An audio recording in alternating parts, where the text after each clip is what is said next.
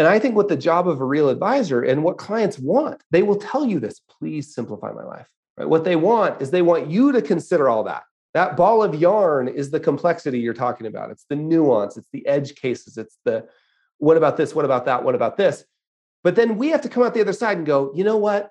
And this is why this job is scary. It's because you don't know if you're right, right? You have to come out the other side and say, you know what? Based on everything I know about you, based on all the discussions we've had, I think we should do this. And it's the this that represents elegant simplicity.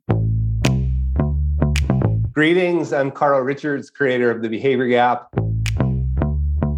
And I want you to steal my strategy. You're listening to Steal My Strategy, the show where we talk to smart people who invite you to copy, review, and remix practical ideas you can apply to life and business. Are you ready? Let's get to it. So, Carl, you are the first guest we've ever had on this podcast who has featured on Oprah.com in their bio. That is something I've got to find out about right away. Everybody wants to be featured by Oprah. How did you get featured by Oprah, Carl? Yeah, Robert, first of all, there's a big distinction between featured on Oprah.com and featured on Oprah right? So it is always. Oh well, I suppose there is. Yeah. yeah, and that has been so long ago that there was some piece in the Times, the New York Times column that I wrote, that they picked up and ran on Oprah.com. So I wasn't as much as I've tried and want to and dream about at night being on Oprah talking about the book. It was one of the columns I wrote for the Times. Yeah. Well, this is actually such a good point about branding and marketing because it's what people see and when I looked at your bio and all of the show notes uh, that my production team put together, and I saw that, you know, that really was meaningful to me, as are so many other things you've done. I mean, you've been all over the place, Carl. New York Times column, advisors, I think very few of them probably don't know who you are. This mm. is a mm. brand that you've built successfully over many years. How long have you been doing this? Yeah, I mean, that's a really good question. So, the Times column, so that column ran weekly for 10 years, and that started in 2010. And before that, there wasn't much, right? Like I was putting stuff up on my own website and Financial Planning Magazine ran something. So there wasn't much before that. So I really sort of think of it as around 2010. But I should say, sorry, there wasn't much public, but there was two or three years of like every, not every day, but at least every week putting something up in public and knowing that only my mom and my it turns out i found out later my sister was lying. So it was really only my mom was reading it right? So there's lots of just like i guess i'd have to say 2007 2005 2007 and then 2010 things started happening and the book came out in 2012 and that sort of kicked everything off. Yeah. And while you were doing this in those early years sort of building like 2007 forward the time when your mom and your sister were your primary readers right. were you an advisor at the time as well? Yeah so i was an advisor. I actually early in 95 i applied for what i thought was a security guard job and the ad i found out later the ad actually said securities but i didn't know the difference. So that's how i got into the industry. I thought i was going to be a mall cop.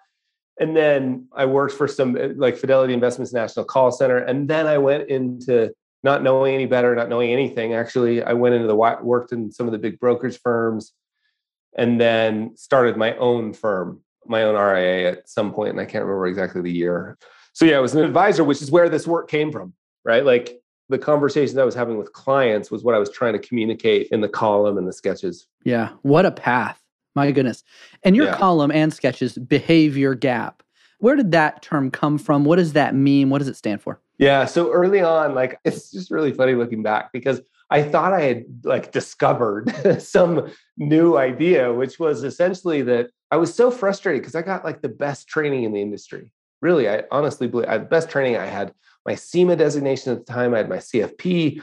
And I kept running into this experience where we would build these really detailed models for finding the best investment. And at the time, it was mutual funds or institutional money managers. And right, you'd run these sort of screens, and out of the bottom of your screen would fall the manager you should hire. And and then, well, later it became predictable. It was like 18 to 24 months later, that manager would underperform, as we all sort of know now. And then we'd make a change, right? We'd have to fire the manager and we'd hire another one. And I slowly started realizing like the manager, the investment when we look back, the investment would do one thing. And then since we had changed two or three times, the investor would do something less, right? So, like if you're just listening to this, if I was drawing it, it would be a bar graph and the investment would be high and the investor would be a little bit lower.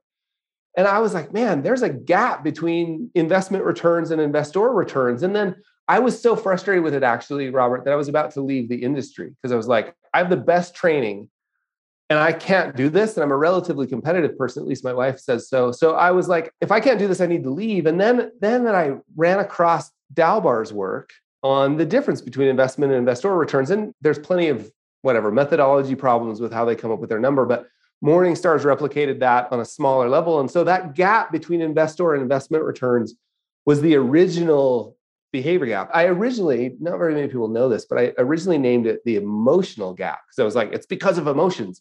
Within a week or two, I was like, no, it's actually behavior. Mm-hmm. Went out and trademarked the term only so I don't care if other people use it. I just never wanted to be told I couldn't. So then that's what it meant initially, but it's grown now to any well intentioned behavior, right? We think we're doing the right thing.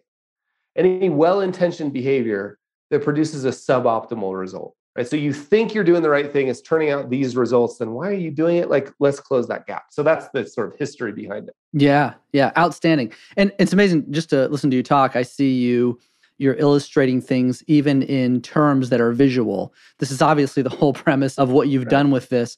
Carl, most advisors are not creatives, they're more analytical. And you seem to have this unique mix of both. And this is part of what we want to steal, right? Steal your strategy. How yeah. can yeah. advisors get to this point where they're really helping clients in these visual ways understand these concepts and adopt the right behaviors?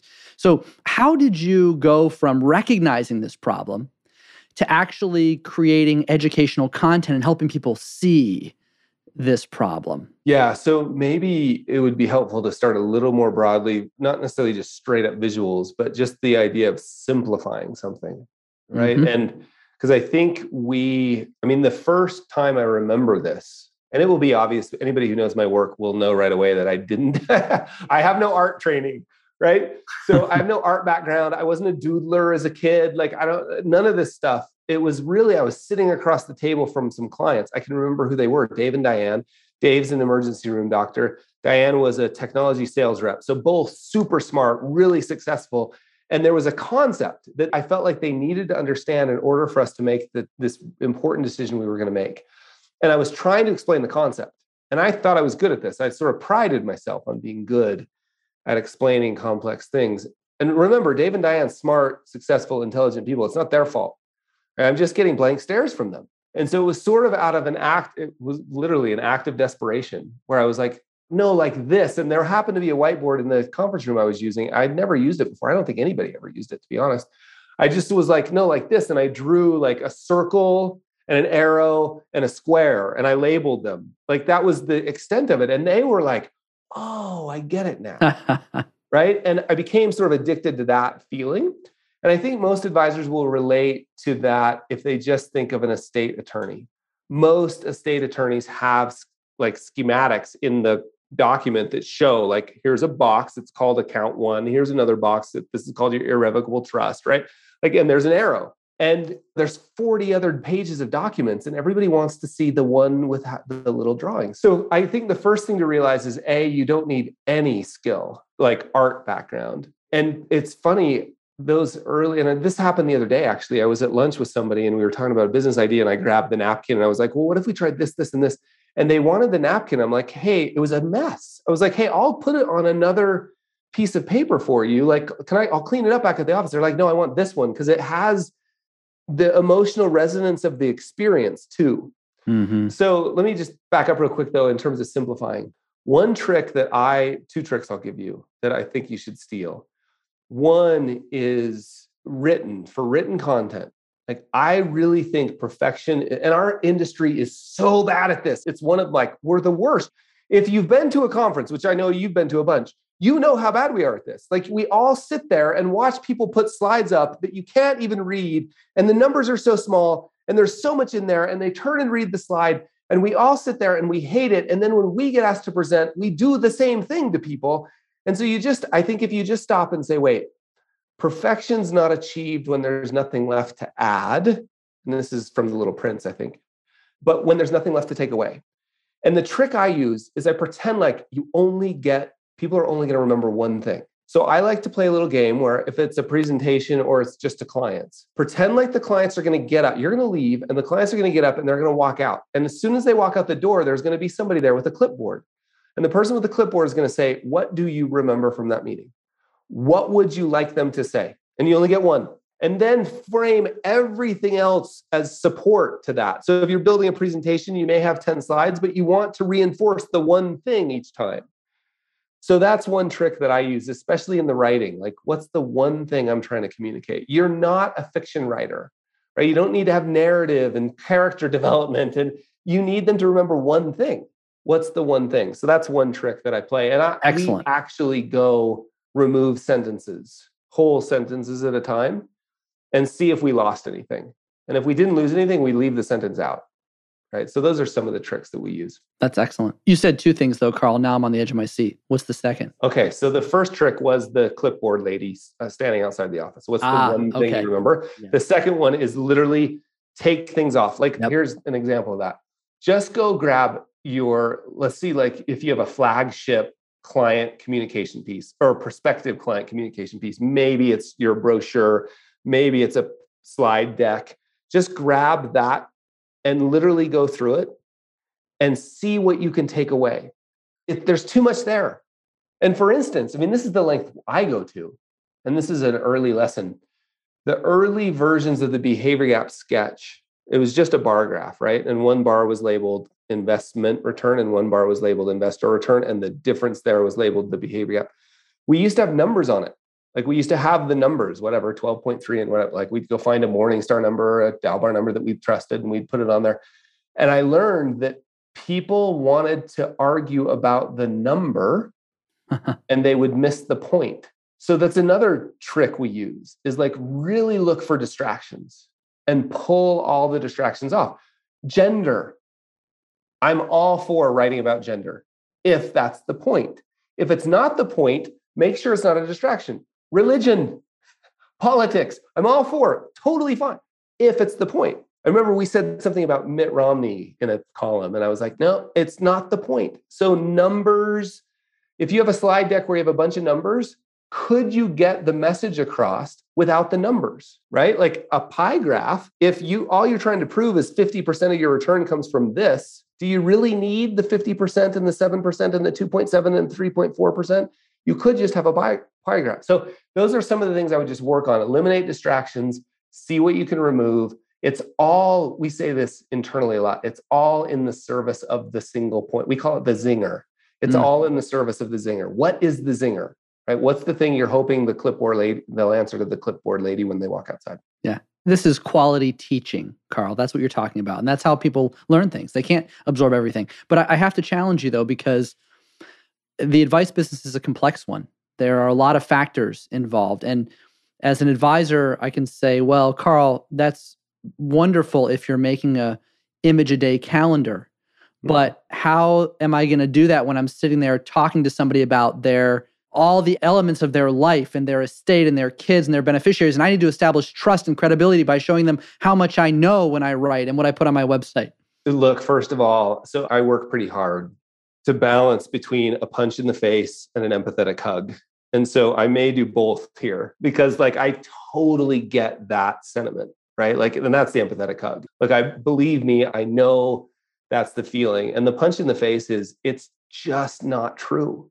Like people do not you do not earn trust by proving to someone how much you know. And Kitces and I have a podcast and we argue about this all the time. So maybe there's, in fact, I reserve the right to be wrong about everything I'm going to say. But I think you earn trust by proving to someone how much you care. And the way to prove to them how much you care is by actually listening to them. You learn trust by diagnosing. So if the diagnosis is thorough and both parties feel it, two things have to happen. You have to diagnose correctly and the client has to feel diagnosed correctly, like those two things happen, the solution will be simple, right? Because think about this. This is where I got challenged because I used to do the same thing. I'd go show up at presentations with two inch thick books, and my friend another ER doctor, he invited me in to present to a group of surgeons, his friends that were surgeons. And I was like, hey, before I go, can I show you my pitch deck? Just the stack with all these numbers and all this, because these are surgeons. I mean, they're of all people, stereotypically, other than engineers, maybe you would want surgeons would need all the stuff. So I was walking through with the guy who referred me in. I'm like, here's what I'm going to show them. And he was like, whoa, whoa, whoa, whoa, whoa, whoa, whoa. What are you doing? I was like, well, I got to prove to them. And he's like, hey, man, let me ask you a question. The last time you went to the doctor, what did you leave with? I was like, well, often you leave with a prescription. I was like, it's a piece of paper. Could you even read the words on the paper? I was like, no, I was like, I couldn't even read it. It's like, what did you do? Like I went into another scary place with people with white coats and I gave it to them and they made me sign something that said if I grow a third arm, they'll like, and then I took the medicine. He's like, wait, wait, you didn't get a second opinion? No. You didn't go research it on Google? No. He's like, why? Because I felt diagnosed. And so my pushback to that, like, I need to prove, I need to prove, I need to prove. Anytime I feel, it's the way I do it, anytime I feel like I'm trying to prove, I take that as a check engine light. Like the check engine light says, you must have missed something, right? Back up and ask more questions. So that's on the client relationship thing. On the marketing thing, look, financial planning is complex, right? It's complex because the potential range of outcomes is really wide. There's a bunch of variables that go into it. There's nuance and edge cases. Like we could say to almost every financial planning question we get asked, we could say it depends to almost every question, right? So I think your job, and this is the last bit I'll say about this, like I think don't confuse simplistic. And again, if I was drawing, if you're just listening to this, like pretend like just draw a line on a piece of paper and it's straight and easy and clean until you get to about the middle of the paper and then make it into like a giant pile of yarn right? Just squirrel around, squiggle all over the place, and then come out the other side. And I think what the job of a real advisor and what clients want, they will tell you this please simplify my life. Right? What they want is they want you to consider all that. That ball of yarn is the complexity you're talking about. It's the nuance, it's the edge cases, it's the what about this, what about that, what about this. But then we have to come out the other side and go, you know what? And this is why this job is scary. It's because you don't know if you're right right? You have to come out the other side and say, you know what, based on everything I know about you, based on all the discussions we've had, I think we should do this. And it's the this that represents elegant simplicity. So don't confuse simplistic. That's what the people who should be selling used cars, but are instead are in our industry, that's what they do. What real financial advisors do is called elegant simplicity. You've been through it, you've thought about it. The client doesn't want to go through that with you. They just want to know you did. And the way you can do that is by thoroughly understanding them and demonstrating that understanding. And in a marketing sense, you can demonstrate that understanding by nailing a problem, right? A specialized niche problem. You nail the problem.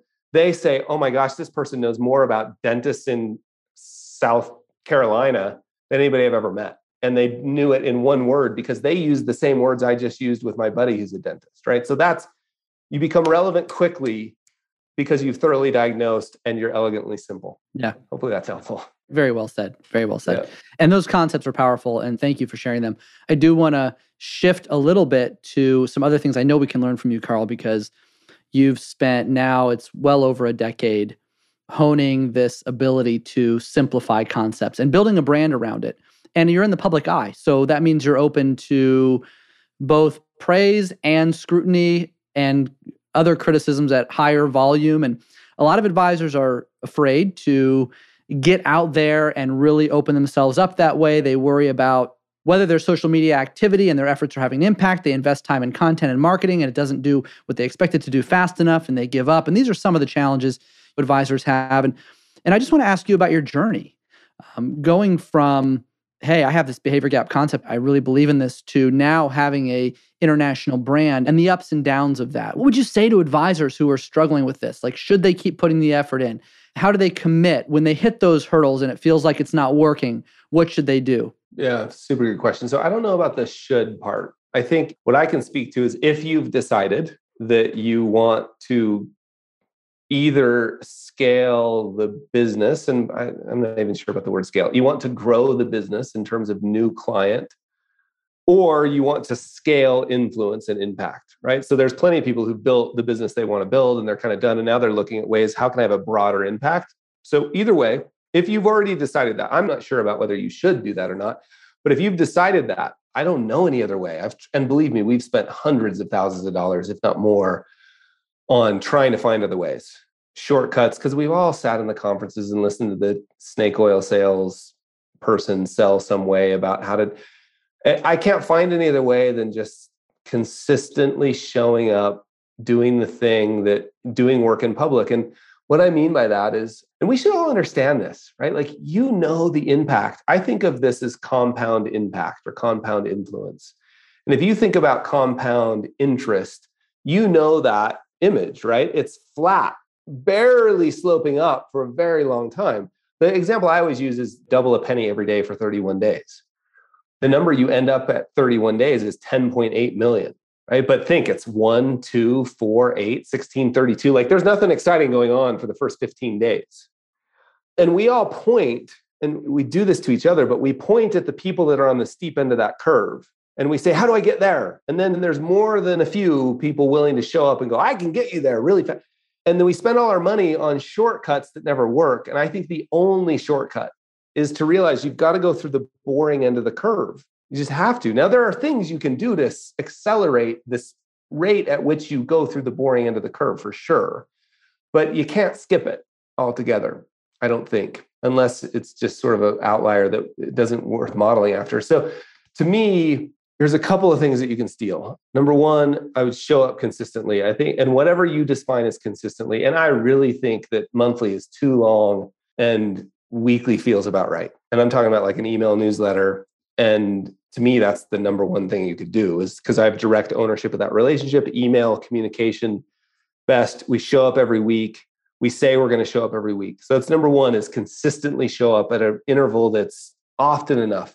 Number two, create something of value, it has to be relevant, right? In order for me to open your email versus delete the other 27,000 I delete every morning, I have to think like, oh, Robert's email is worth opening, right? So now that's a lot of weight. And the way to think about it being relevant is you can either think like, I'm going to do some real research on who's it for, right? Being really clear about who it's for. Or you make it for you. Like I love both of those models. Like Morgan Housel writes for an audience of one, him, right? And and then he's gone out and found people who like that. That's the approach I've taken too. Like I'm writing stuff that I'm interested in. So creating relevant content.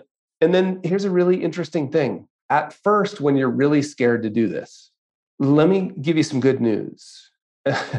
no one's listening, right? yeah. At first, no one's listening. So at the very moment when you feel the least qualified and the least capable, the good news is no one's going to see it. It was my mom and my sister for like a year. And then once you get to the point where people are seeing it, you're going to feel a little better, not much. I still feel the same way every single time I put a piece of content out. I felt the same way as I logged in to be on this podcast. I was like, gosh, that little friend of mine called imposter syndrome shows up. I was like, what am I going to have valuable for Robert and his audience? And so once you start getting that feedback, then you realize, like, well, there's a bunch of go to things. Number one, any unthoughtful feedback, if it's unthoughtful, I will give you permission to delete it without a second thought, right? If it's unthoughtful, you just hit delete. It's not for them, they don't know. If it's thoughtful and still critical, treat that like gold, right? Because if they took the time to think about it and then give you feedback, you treat that like gold. So I just, I know it's hard. I get scared. I have those days where I'm just like, I, I got nothing. And the last piece on this it just reminded me the time. So imagine this every week, every week for 10 years. I tried to send it in on Thursday mornings. I'd come in on Thursdays sometimes not having any idea. I would sometimes I'd start with a sketch, but mostly I started with an idea, a concept. So I'd write and then I'd try and sketch it. And we can talk later if you want to about imposter syndrome, because every Thursday I had this big experience with imposter. But the point I want to make here is sometimes I would send in the columns and be like, I got nothing. And I would fully expect an email back from my editor saying, you know, it's been a good run, but let's just call it. I can't tell you how many times those were the ones that everybody loved. And then I'd have these other times where I would write, like, I thought it was masterpiece. Like, this is the best thing I've ever done. And the sketch is so good. And I would get no feedback, just nothing, nobody, crickets. That happened often enough that I fired myself from that job. And I, I sort of would like to fire you. Like, you're fired, like, take your stuff and get out, right? From that job you thought was deciding whether or not this piece of content you're about to release meets anybody else's or your own standards. If you have a problem with creating content, lower your standards. Hmm. And it happened often enough that I fired myself. I no longer worry about it. The only job I have is to do things that I find interesting and put them into the world and know that most of the time they're not going to work. But if I do it often enough, if I play in traffic often enough, I'll certainly get hit. So fire yourself from that job. Well, what you create is interesting. And I think everybody would attest to that. But how do you do it, Carl? I mean, especially on those days when you don't feel it. How can you show up, create something interesting, even when you don't feel inspired? I almost never feel inspired. So I have a daily podcast every day. It's between three and 12 minutes. It's subscription, so you have to pay to get it. It's between three and 12 minutes, and there's no no guests. And I think I just recorded episode 337. And it's a muscle. So on the days like yesterday, yeah, today's Tuesday, yesterday on Monday, I had nothing like literally at like six o'clock at night, I needed to go home and I was like, I haven't recorded yet. So I just started recording, right? It's the same with a blank sheet of paper and you just write. I mean, I literally recorded. I think the episode is about having nothing, right? Today's one. In fact, I know it is. I remember. I know it is. It was a some days just don't get better. That's what yesterday's episode was about. I was like, I go to the gym mostly when I'm not feeling good. I'm supposed to go to the gym on Monday mornings, so I go to the gym. And it's like magic. It happens so often that if I don't feel like doing my workout, by the end of the workout, I feel like doing it. I feel great. Yesterday, it didn't.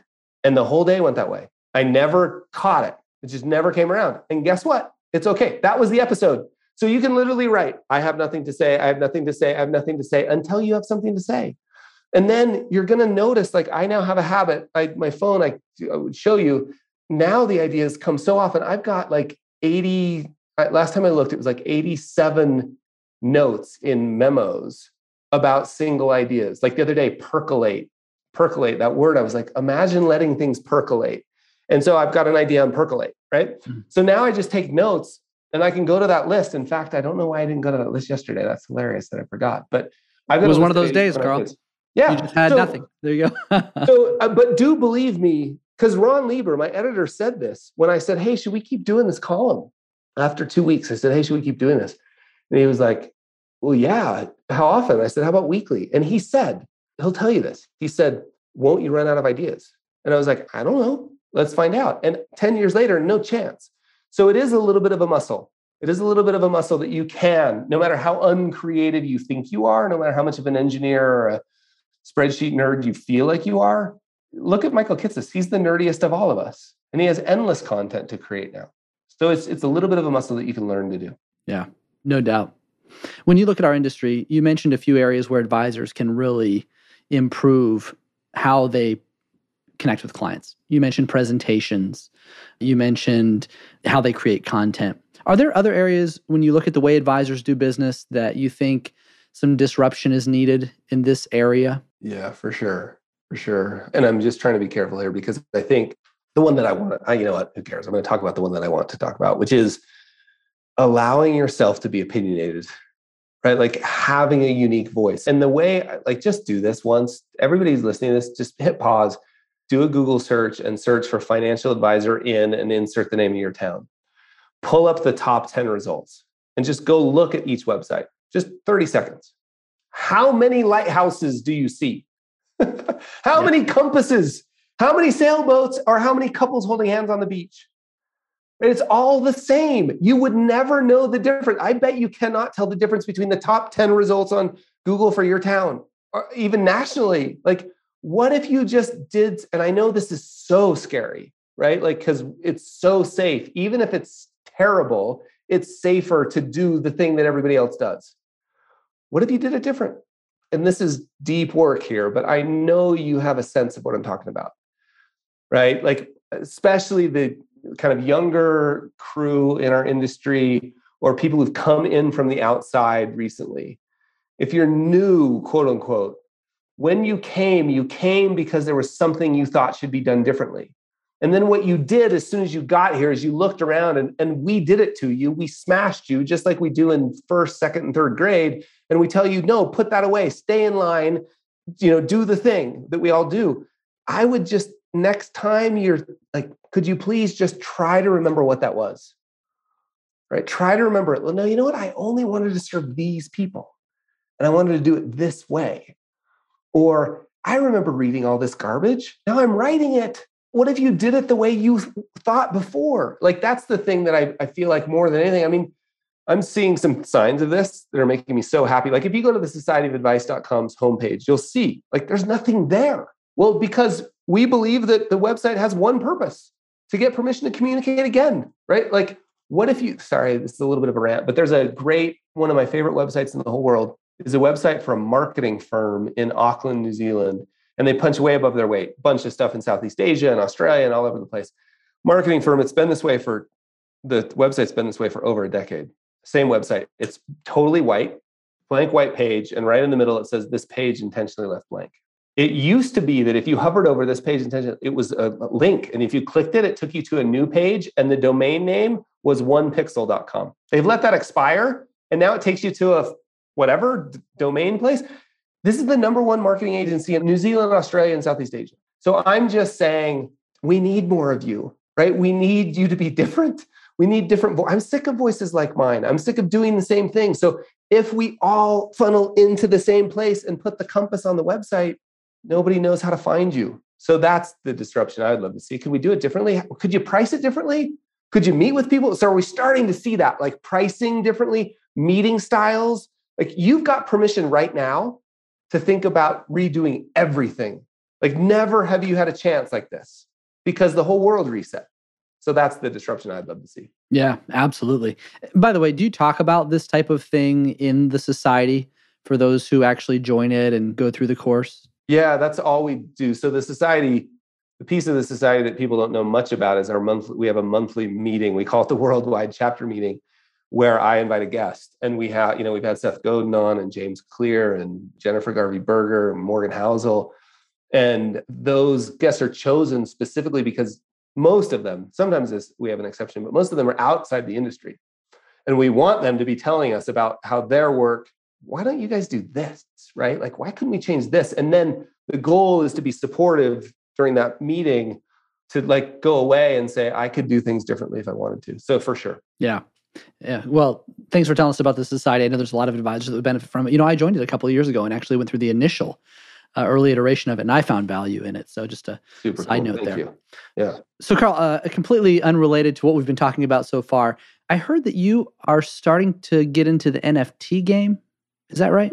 Do I have that right? I, I well, yeah. So this is sort of a secret, but since you asked, we've been playing around with a whole bunch of different projects. I mean, we're releasing a book that we're only selling to 100 people, and we were thinking about trying how to tie that to an NFT, and we haven't quite nailed that because there's some complexity there that I just don't. I want somebody to. I don't want somebody to have a bad experience, right? But we did just recently talk about the idea of, so we're exploring it let me put it that way. We're exploring releasing a new sketch. All right. Well, you're you're obviously a smart guy. You, you have a history in financial services.